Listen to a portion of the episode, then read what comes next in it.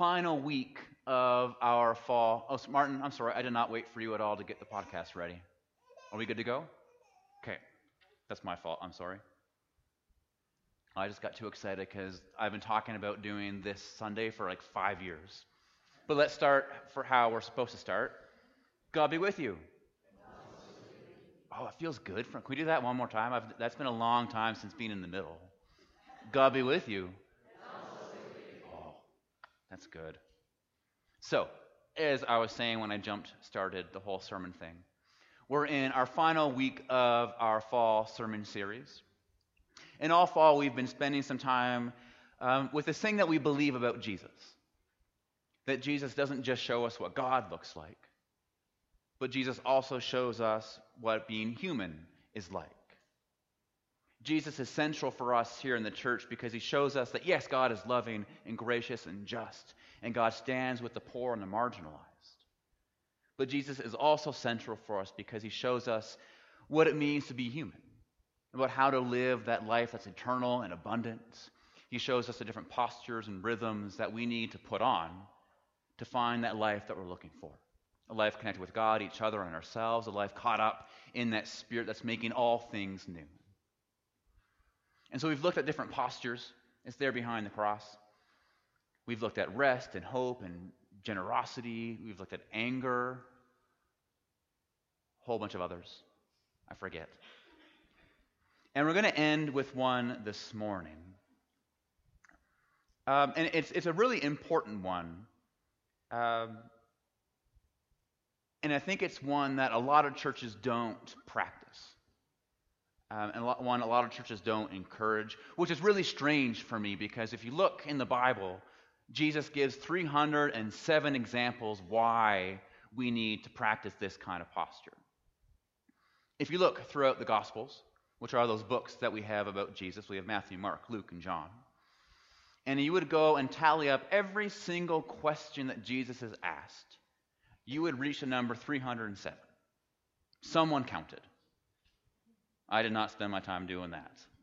You have questions about taxes, about God, about faith, poverty, worry, food, politics, money, and life.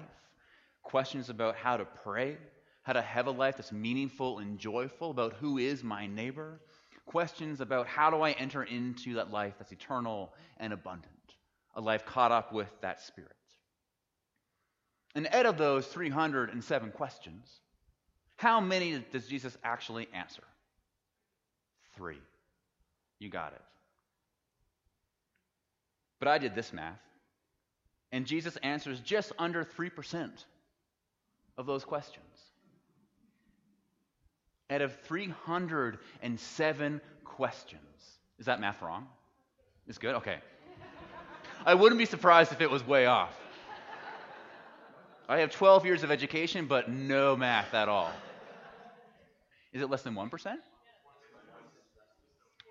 See, this is what you're here for. This is why this is dialogical. This is why we have it in the circle, so you can correct your family members, be like, no, Nick, you're wrong. But sit with that for a moment. He only answers three. Instead of giving us clear and definitive answers, ninety-seven percent of the time Jesus would keep the conversation going by asking another question or offering a parable. ninety-seven percent of the time, instead of answering the question, Jesus would engage us in curiosity, wonder, and pull us deeper into mystery. That tells us something really important, not just about faith, but also about life in general. It tells us that wonder, engagement, questioning, exploration aren't meant to be avoided. They're not things we should be scared of. These are actually things that we're meant to embrace. It tells us that curiosity is holy, that being curious is to be faithful, it's to be alive, that to be curious is to be human. It's only by getting curious, by getting messy, by entering into these difficult tensions that we can actually grow, deepen, and expand our understanding of who we are, who is God, and what is going on in the world.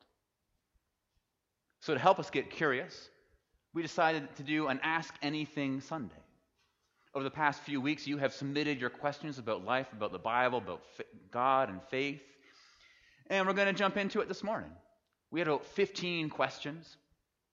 A lot of them, like more than half, were on exactly the same topic, which is fascinating.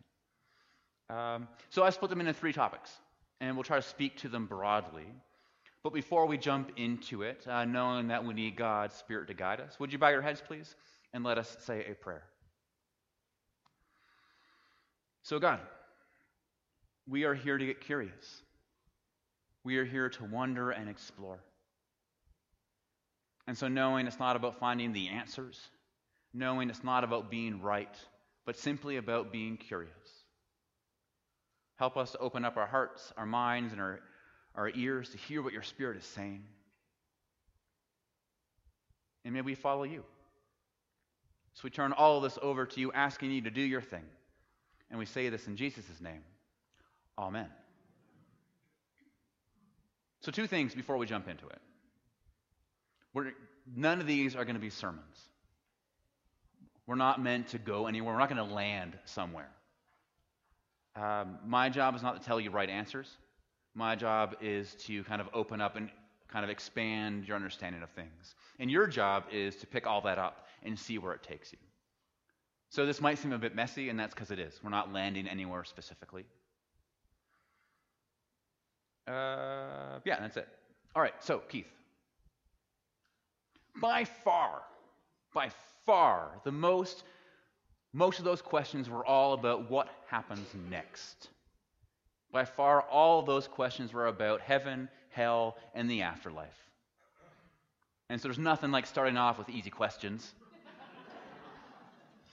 So we're going to jump into these ones. So I think like ten of the fifteen questions were versions of this. And they are such Such good questions. So thank you to everyone who's asked those. But I think we can be, I think we can all be honest, right? Has anyone asked these questions before or wondered about these things? Yeah, we, of, of course we have. So a few things came to mind when I looked at all your questions. But I think we need to start with this.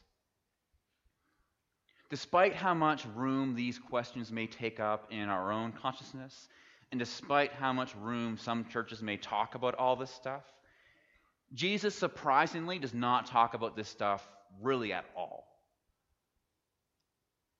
Now, that's not to say that afterlife does not exist.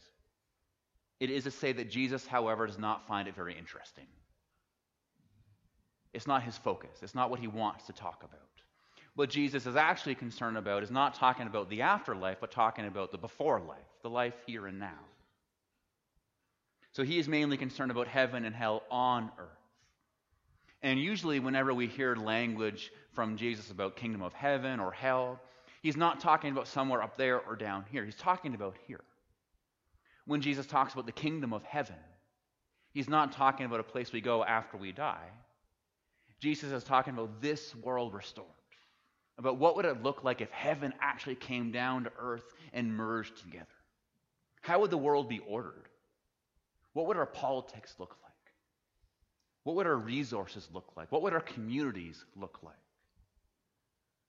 And when Jesus talks about how my, how my Father's house has many rooms, he's not talking about that we have all have a place somewhere in heaven with a certain sized room. He's talking about what would the world look like here if all the people who've been kicked out could actually be brought back in. And what would that mean if we actually realize, wow, everyone has space. Everyone can actually get fed. What would that mean for our, how we treat food? What would that mean for how we treat our resources? How much do we pay for taxes then if that's what Jesus is talking about? That's where Jesus goes. Or maybe you think of the place where Jesus is saying, oh, that place where there will be great weeping and gnashing of teeth. Anyone know that part of the Bible? Yeah, often that's, oh, he's talking about hell. Well, yes, but no. Uh, in Jerusalem, there was this garbage dump outside the city gates, um, and it was called a place of weeping and gnashing of teeth. Basically, the darkest, most awful, hellish place you could possibly imagine. So when Jesus would talk about hell on this earth, but a life disconnected from God, a life disconnected from other people, a life disconnected from love. He would point to the garbage dump and say, it's kind of like that. Hell is kind of like that. It's this lonely, disconnected, god-awful place that, that you can end up if you don't follow these teachings, if you live a life of hate instead of love. And so ninety-nine percent of the time, Jesus does not talk about the afterlife. And we need to know that because before we jump into these questions, because what happens if we suddenly think that all that Jesus talks about is about what happens after we die? We disengage, don't we? Suddenly faith and spirituality becomes about disengagement, about trying to escape this instead of enter into all of this. Faith and spirituality suddenly become about who's in and who's out. Suddenly, if we think that everything Jesus talks about is about what happens after we die, the whole game changes. And it's a game that Jesus never wanted us to play in the first place. So as we enter into this question, I thought it was important for us to realize that we have to recognize that what Jesus is concerned about is life before death, not after. But let's go with your question. Is there an afterlife?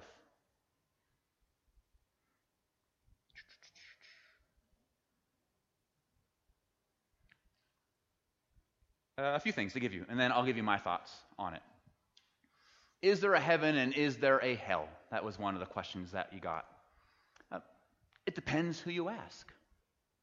There are whole schools of thought that would say yes. There are whole schools of thought that say no. When you're dead, you're dead. Or, uh, yes, if you're good, you go here. If you accept Jesus into your heart and pray the right prayer, you can go there. Or if you don't, you go down there. There are whole schools of thought Um, and whole theological spectrums that would talk about that. And it gets difficult because the Bible, as we said, is not really helpful on that. It doesn't really give us any answers. And most of our imagery about heaven and hell, any guesses where it comes from? Milton is one, Dante is the other. Through Paradise Lost and Dante's Inferno, Christianity inherited all this imagery that we then baked into the scriptures. And so suddenly our theology was, was uh, painted not by scriptures, but by Dante and Milton and, other, and by Egyptian and Greek and Syrophoenician spiritualities. But when you look to the Bible, just, there's not much there. And it really comes down to this. What kind of God do we believe in? How would you describe the kind of God that Jesus shows us? What words would you use? Not rhetorical. Love. What? Kind. Compassion. Action. Understanding. Grace. Forgiveness. Guidance. All those beautiful things. When we think about heaven and hell, the question that we actually have to rumble with is, what kind of God do we have? And if God is all of those things, if God is the God that Jesus shows us, can we actually fathom that kind of God having a place that we would know as hell? That's a question that you have to decide. But that's really what we're talking about is, could that kind of God do it? And if you ask me, no. I don't think so. Um, but is there a heaven? Yeah, I think so.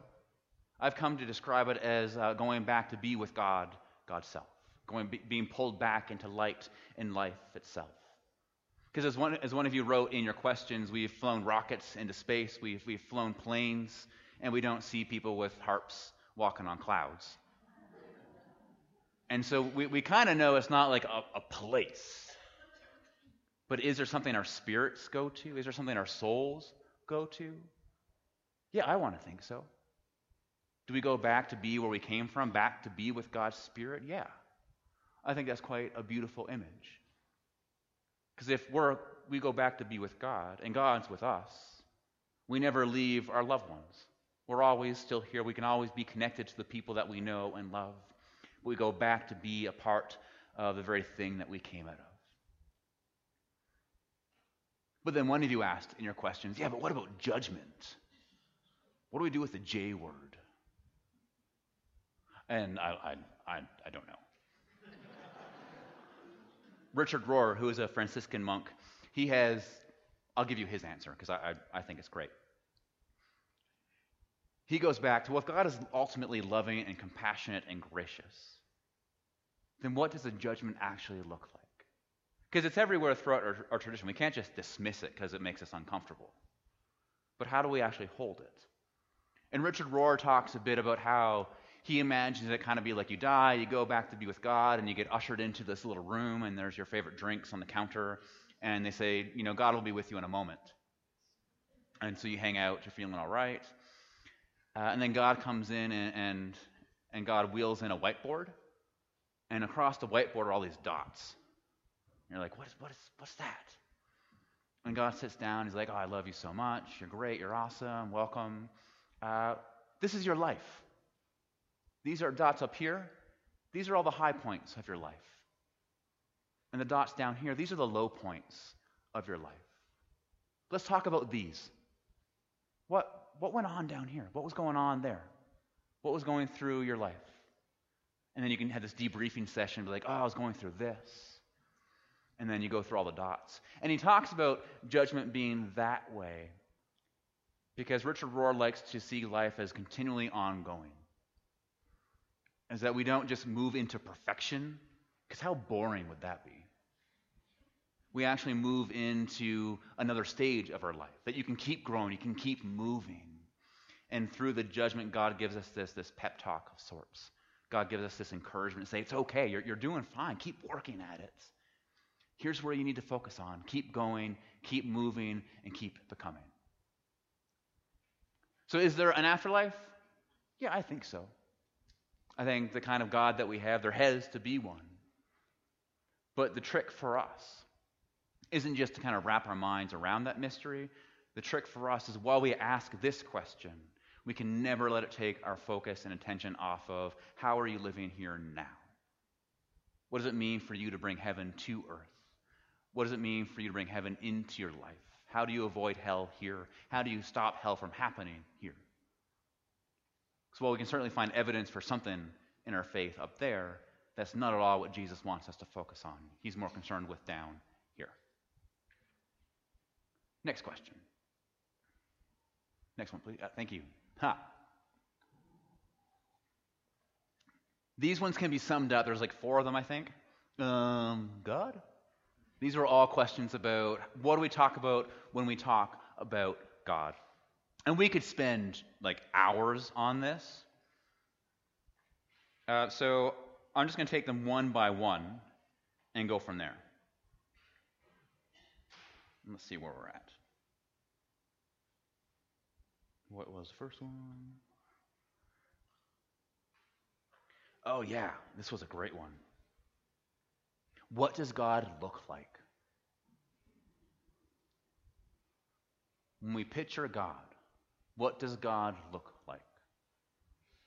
This one came from a fourteen-year-old. It's a great, great... They ask the best questions, don't they?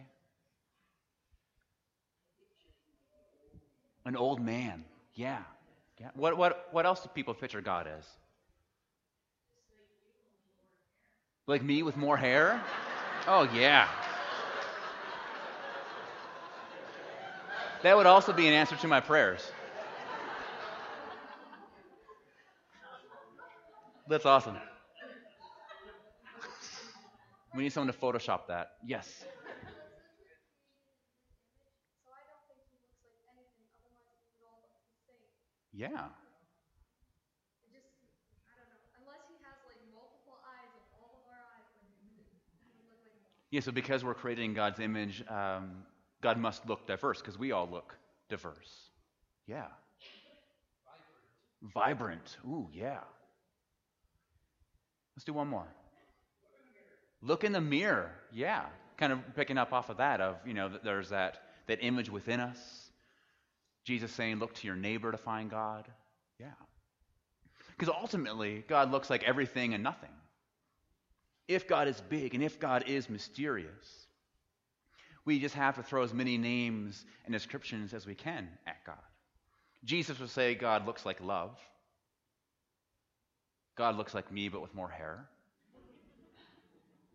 And then if you look throughout the tradition, um, especially in our scripture, God looks like a mother hen who dotes over her young. God looks like an eagle that soars in the sky. God looks like a fire that can never be put out. God looks like stillness and quiet. It goes on and on and on and on. The whole point being that we need to resort to poetry in order to describe God, because what is involved in what does God look like? We're trying to describe the indescribable, aren't we? We're trying to name the unnameable. And Meister Eckhart, he's this, um, I think he's a monk. Is he a monk? Do you know? Uh, he's a guy. Uh, he talks about this term that he wants Christians to embody called Christian atheists. And we're supposed to be Christian atheists because we live between the A and the T of atheist. Because once we name God, we immediately have to say, but God's not like that at all. Because God is so big and God is such a mystery. God is like a mother that nurtures us, that nourishes us, that guides us. But, but God's also not. God's also like the wind that blows and brings about change. But God's also not. God's also like a fire that burns. And so Meister Eckhart is getting, getting at this fact that God is vibrant. Uh, the Jews have a phrase calling God has a thousand faces, and that whenever we turn around, God looks differently. And we can never really name God. If you, anyone familiar with the Eastern Orthodox tradition? Uh, they have these things called icons. Um, and it's their way of trying to get us to see God. So each image will be different, and it's a way for us to see God. But within the Eastern Orthodox tradition, there's this, this group of people called hole worshipers. And, and they got quite the bad reputation because they would go through the museums and the churches and they would smash holes in all the icons because they wanted to say that God is like this, but God is pff, not like that, and trying to expand our understanding of what God looks like. So what does God look like? I don't know. Look in the mirror. God's vibrant. Who knows? Uh, God's mystery. God is big. The next question that was asked was, what does the United Church think about the Trinity? uh, uh, I don't know. um, as a denomination, we affirm it. It is in our statement of faith. It's in our, our creeds. It's, we sing about it. We pray about it all the time. The Trinity is one of those things that whoever you ask, you, you'll get a really terrible answer because it's not something that we can really describe too well. Rather, I think the Trinity, as much as, it, as yes, it's like the clover. Yes, it is like the sun. Yes, it is like rain. Or water, rather. It can be in vapor form. It can be in ice form. It can be in liquid form. It can be in the sun. It can be in the rays. It can be in the heat. It can be in each petal but the same flower. Yes, it's like all of that. But just like it's difficult to name God, there's always a good but that follows. And when we think about the Trinity, perhaps the best thing we can think about uh, is how do we experience God? And this is really what the Trinity is trying to get at. Is that when we think about God, when we think about our experiences about God, we feel like we've been created. We feel that Jesus was in God teaching us. And we feel that God is in the Spirit guiding us. So three very different interpretations and forms of God, but all coming from the same place, um, all being different things. So the Trinity is more experiential than anything. Three separate things, but all taking us back into that mystery that we cannot name. And finally, where did God come from? I, again, I don't know. If we think about God as creator, if we think about God as universe, if we think about God as source, as ground of our being, uh, what are we talking about? We're talking about the thing that always was. We're talking about the originator. So where did God come from? The answer is God always was. God always is. God is that thing underneath it all. That thing that's holding it all up, that thing that always was, that permeates throughout all creation and the universe. And we can just point to that being God. And God is God because God always was. Next question. And the last two questions we had for Ask Anything Sunday had to do with how do we do what we do? They had to do with worship, and they had to do with reading the Bible. And one question went as this. And again, such a really good question. How do we tell the difference between parables and others, between myth and fact, between small t truth and big T truth? Anyone ever wonder about that? When we read the Bible, how do we tell what's what? Which is really to ask, how do we hold this thing? How do we use it properly? And so a few things throw at you. Uh, there's no trick. There's not a rule of thumb that I can give you to help you know which one is which. Uh, there's no there's no rubric, there's no legend that you can use. Because uh, it's not a question about... There's no trick, because you need to learn what is history, what is parable, what is myth, what is fact. And eventually, as you read it, um, you begin to learn the difference. Uh, but that takes us really into the second thing. You need to do your homework. You can't just read the Bible and expect to get it. The Bible was written two to five thousand years ago. It's a very primitive book written by very different people. And to really understand it, we need to know the culture with which it was written, the point why it was written. And so if you're curious about learning how to read the Bible, get some commentaries. Google it. Look online. Listen to podcasts. Um, that can give you some helpful tools to interpret, oh, this is a par- this is what a parable is. Or this is the way to understand Genesis. Oh, it's not fact. Genesis is, is, is a poem. Oh, if that's how it's written, then maybe it's not science, maybe it's something else. And you can begin to kind of go down that road. Uh, the third thing you do is hold it loosely. These things can be more than one thing. If it's a fact for you, if Noah's Ark happened factually, historically for you, awesome, great. If you guys over here are like, no, it's just a myth, great, awesome. The thing that I would ask you both is, is it producing fruit? Does how you hold the Bible lead you to new life? Is it leading you into love of neighbor and love of God and love of self? If it does that, awesome. Hold it that way. It doesn't matter how you read it. It matters what you do with it. And the final thing to answer this question, ask questions. Do this. We have email addresses here at the church. You can ask us anything.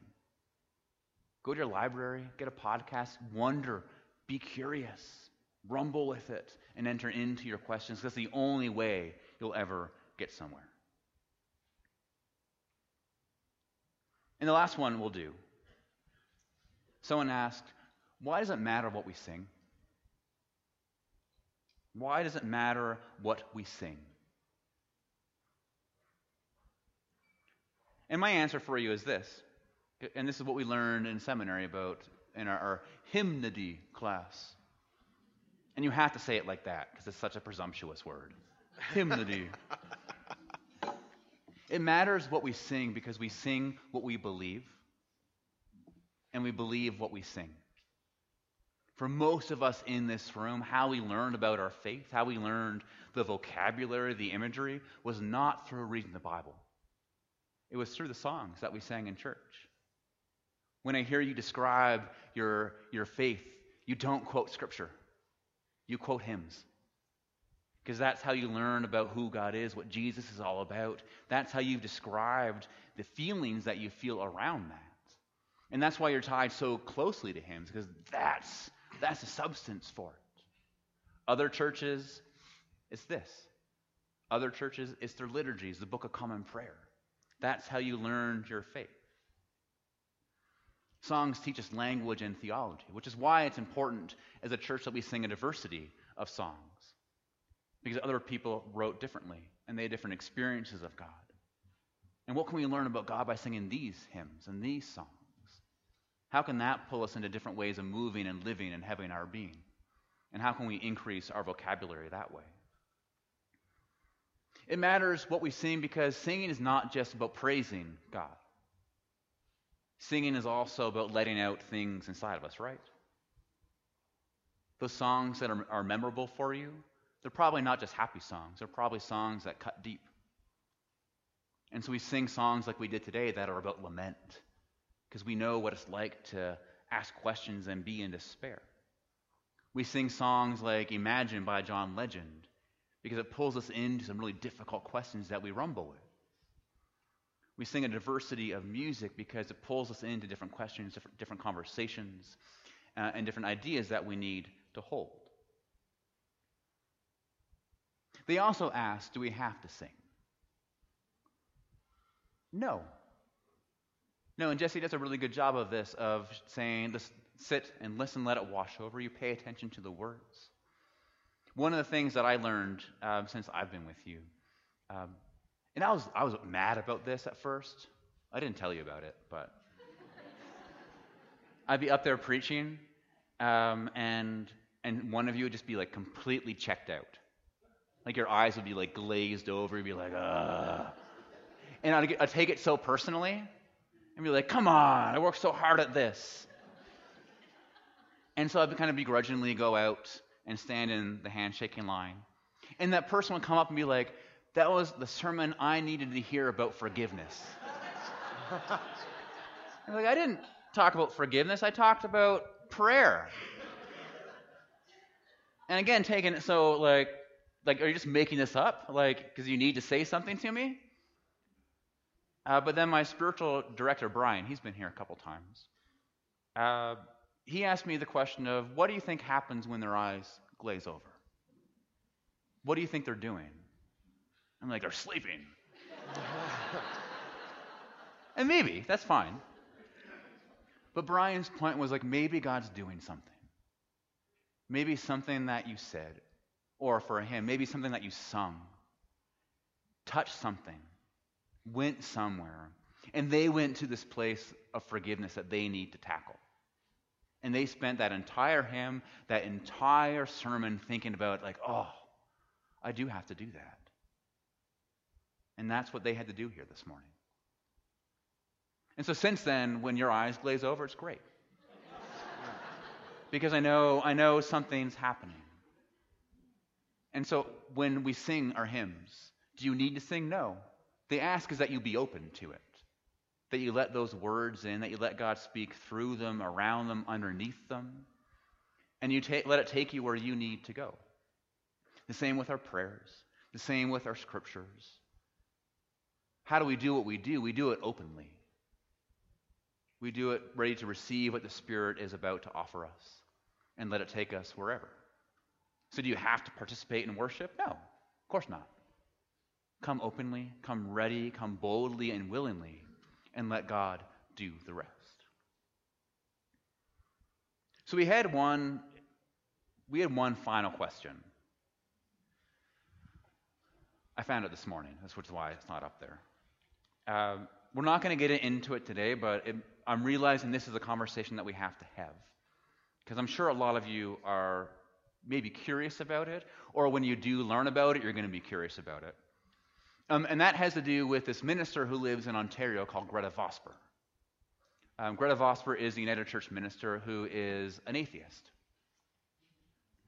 Um, she, she has moved throughout her life and journey from being a theist and entering into ministry and slowly moving to agnostic and kind of being a Christian atheist and kind of moving now over here to being an atheist. And she was put into review by the United Church of Canada. Uh, and just last week, the United Church said that she's okay to continue ministry as an atheist. We're not going to kick her out. We're not going to defrock her. And so the question it raises for us is, what is that about? But also, the really good question it asks us as a church with a big Jesus and a big God is, how inclusive is inclusive? How far can you draw the circle wide before it breaks? What is foundational to what it means to be the church? And so because it goes all those different places, I don't want to get into it this morning. Uh, but who would be interested in that kind of conversation? Awesome, most of you. Okay. So maybe before sabbatical happens, we'll find a, a like an after-church kind of conversation, perhaps, maybe. We can get some coffees and throw down. And and most importantly, like, how do you feel about that? Um, your denomination did this. What do you think about that? What does that mean for us? Um, how do we hold it? What do we do with it? Okay, so because you want to have it, we'll make it happen. Stay tuned, and we'll go from there. Can I segue? You do what you need to do. Okay. Um, Jesus did not come to bring us answers. Jesus came to bring us into a certain way of life. And so as we sing this next hymn, um, hold on to this curiosity thing that we put on today. Because we know where curiosity leads. Jesus tells us. It leads us into deeper life. It leads us into things like hope, joy, peace, and love. So for those of you who ask questions, for those of you who have them, good. They're good to have. Keep asking them. Email us. Go out with friends. Talk about it. This is what pulls you deeper into our faith. This is what our faith is about. Is what does this mean for me? How is this connected to God? What does this have to do with faith and spirituality? Because everything matters when it comes to those things. So what's, yeah, let's stand up if you are able. And let's sing this next song in that posture, knowing that our questions lead us into hope, joy, peace, and love, that Jesus takes us there. Thank you for asking these questions, uh, and may you keep rumbling and struggling well. So I'm going to